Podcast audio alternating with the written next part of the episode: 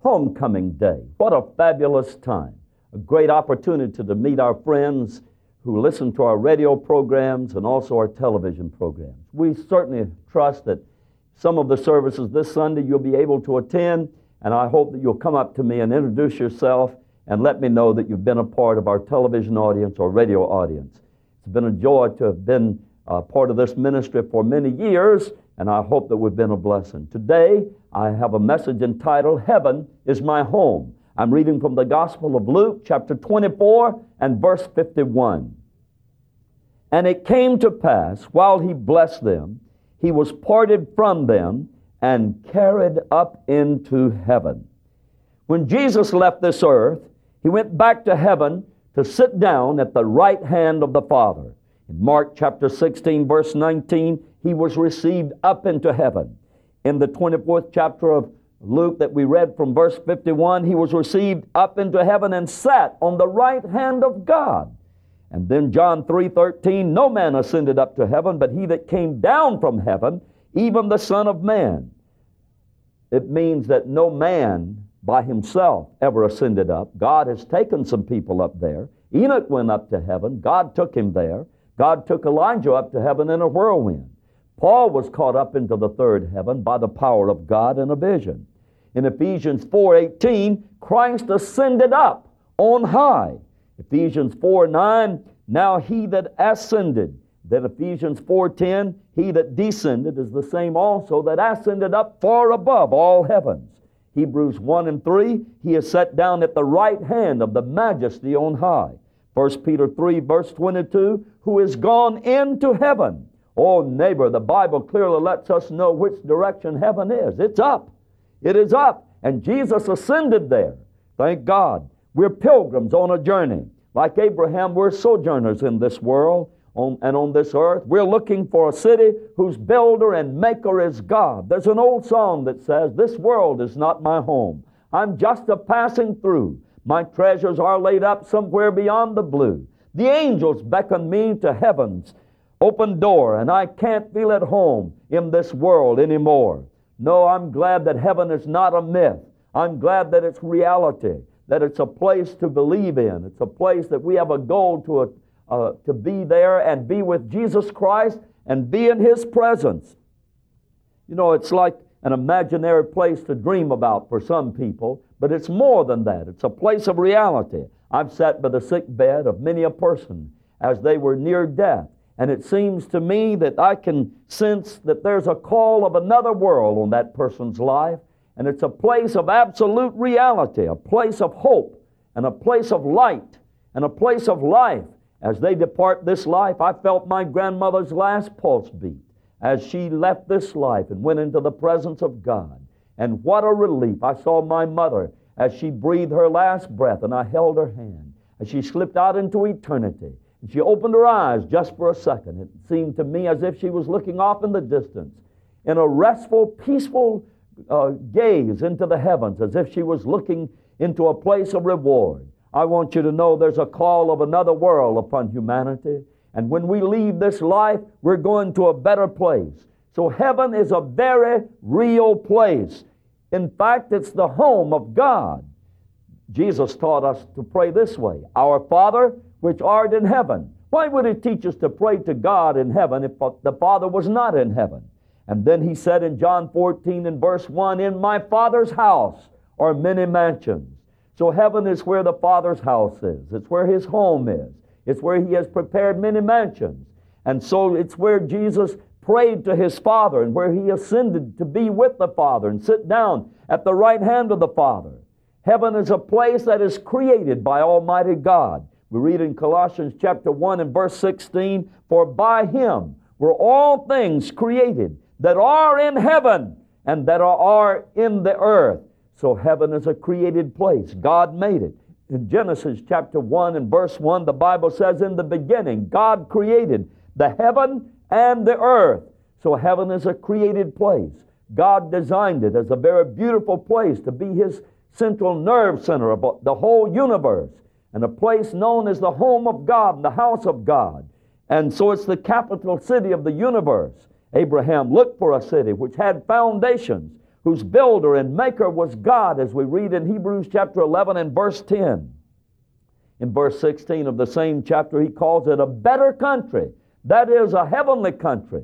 It appears to us that there are three distinct heavens. Let me uh, remind you exactly how they are and what the Bible seems to say about them. First of all, there's the atmospheric heavens that we can look up and see above us. For we read in Psalm 7 to 7, in verses 17 and 18, it speaks of the clouds and the skies and the voice of thunder and lightnings in heaven.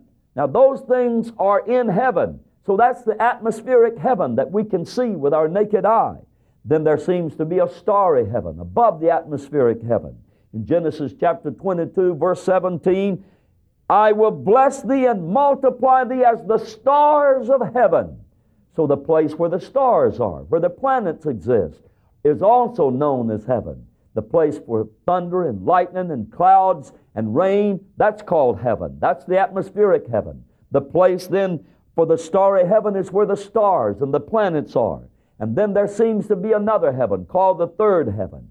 And it is the planet heaven where God lives. In Isaiah chapter 66 and verse 1, thus saith the Lord, The heaven is my home, and the earth is my footstool. Where is the house that ye build unto me, and where is the place of my rest? So the heaven is my home, God declares.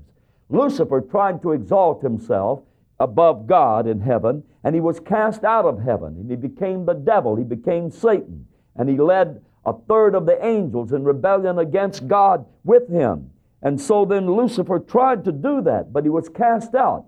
Paul, though, was caught up into the third heaven, as we read in 2 Corinthians chapter 12 and verse 2. And where was he caught up? He saw things that were not lawful for him to see and declare. And God revealed to him some of the mysteries of heaven. He was caught up. Again, that tells us the direction of heaven. Some people try to tell us that heaven's right here on this earth. Well, Paul was caught up. Jesus ascended up. And so heaven is up. Where is the throne of God? Revelation chapter 4, verses 1 through 5 tells us about the Apostle John being caught up into heaven. And there he saw God seated upon a throne. John the Apostle was caught up in the Spirit into heaven and there saw God seated upon a throne. I want you to know something wonderful about heaven. It's a place that is inhabited. It's not just a great vast place, a vacuum out in space. No, heaven is a home for many people. The Bible speaks of armies and the host of heaven being there. The Bible speaks of myriads of angels and seraphims and cherubims being there. The Bible speaks about the souls of saints under the altar being there. The Bible tells us that Enoch was caught up to God in heaven. He's been there more than 5,000 years. Elijah has been in heaven more than 3,000 years. John, the apostle, went up there and came back from heaven. So heaven is a place, it's a place inhabited. And John saw souls of them that had been martyred for Christ, wearing white robes and chanting praises unto God. Yes, heaven is an inhabited place.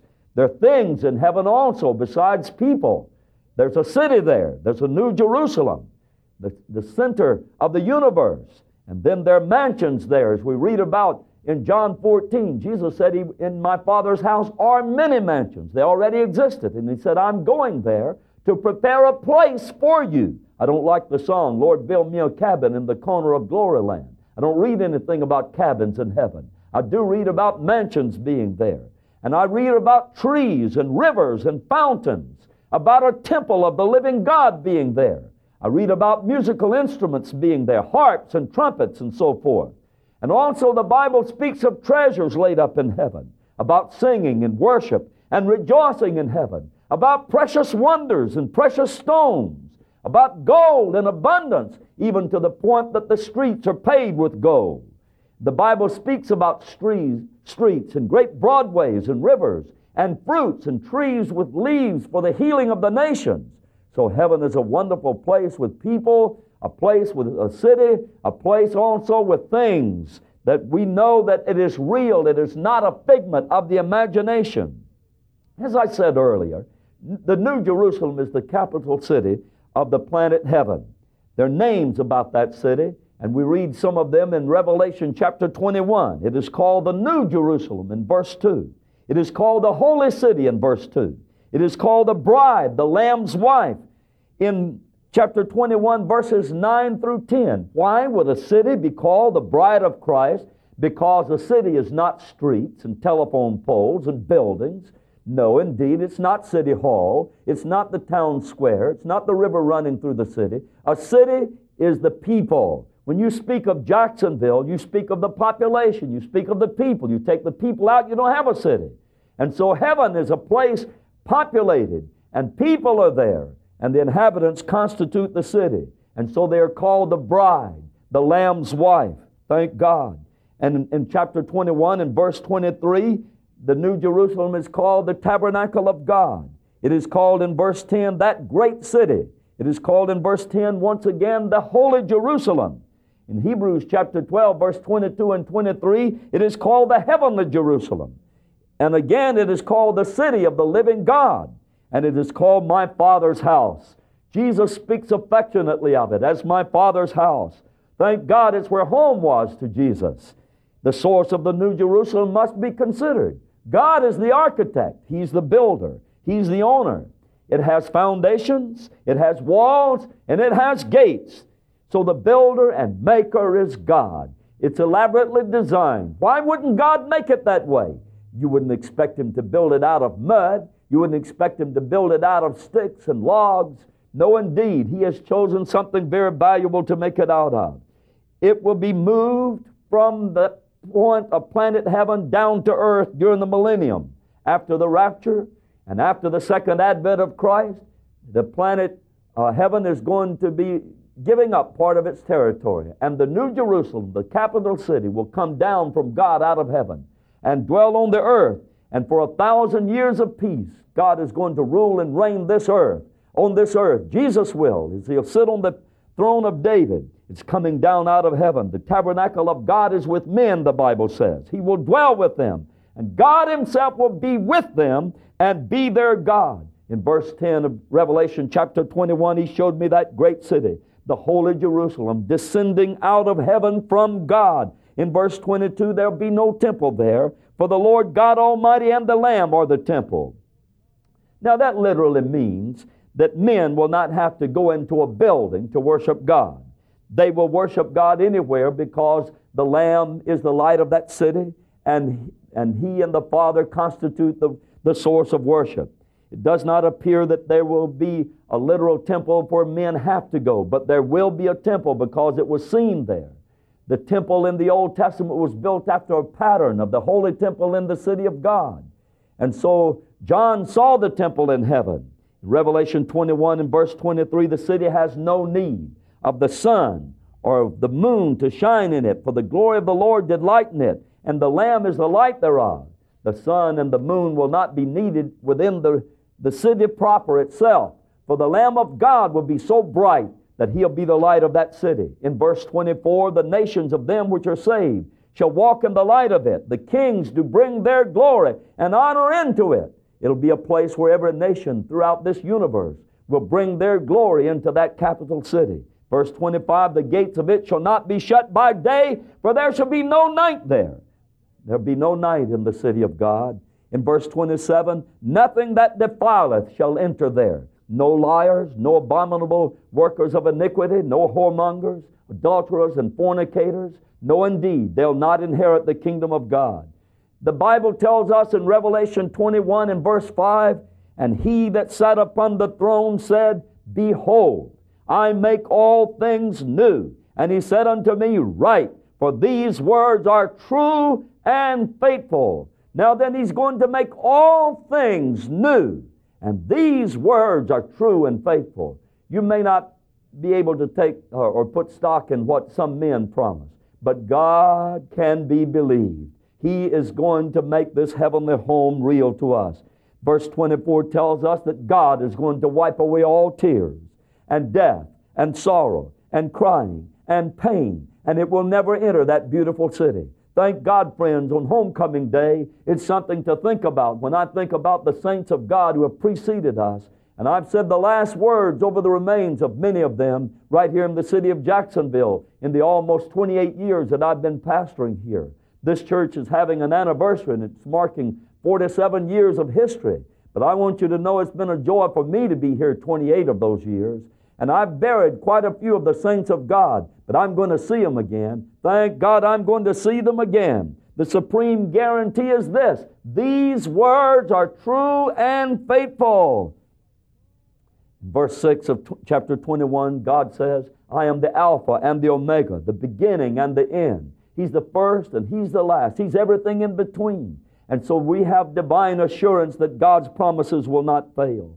Neighbor, it's wonderful to have the blessed prospect that when you die, you're going to a better place. You're going to be with Jesus. Just a few weeks ago, my good friend Billy Patterson, pastor of Lake Forest Baptist Church, went to be with Jesus. Right now, he's looking down on us in this world and he's saying, Come on, friends, it's worth it all. I hope and pray that you're ready to meet the Lord. If not, get ready now, right now, this day. Call on the name of the Lord. Thank you for being part of this service. Good day and God bless you is my prayer.